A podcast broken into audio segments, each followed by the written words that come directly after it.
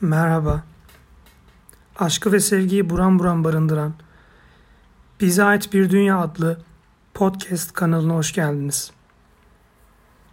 Biliyorsunuz bu sezon boyunca sizlere Ümit Yaşar Oğuzcan'ın Sahibini Arayan Mektuplar adlı mektup silsilesini okuyorum. Bugün 10. mektup bizlerle. Dün bir şiir daha yazdım senin için.'' Önce tuttum karşıma oturttum seni. Konuşturdum, güldürdüm, ağlattım.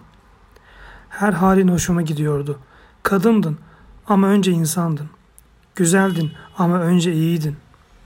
Elbette seni yazacaktım. Senin için yazacaktım. Bana çok yazıyorsun diyorlar. Bir insana sen çok yaşıyorsun. Artık öl denir mi? Benim yaşamam ve şiirim birbirinden ayrı şeyler değil ki.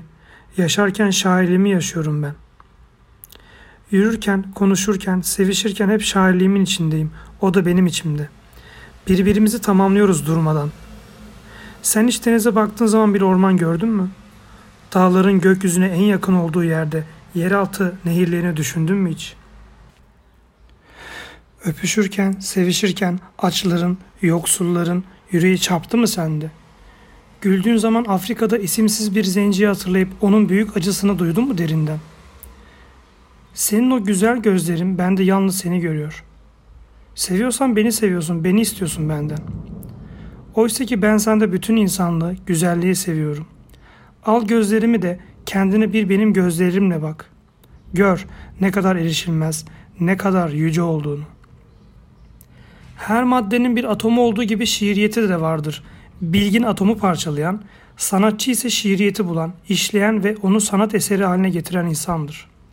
Şiir bir köprüdür madde ile ruh arasında. Şiir güzelliğin en yoğun ifadesidir ve nefes alışıdır duygularımızın. Atom gücü, elektrik gücü gibi bir de şiir gücü vardır dünyada. Sanatçı bu gücü ellerinde tutan kimsedir işte. Onu şiir, müzik, heykel ve resim haline getiren mutlu kişidir o. Her zaman her yerde söylemişimdir. Hayatımdan şairliğimi çıkarırsanız geriye önemli bir şey kalmaz diye.'' Yazmamı bana çok görmeyin.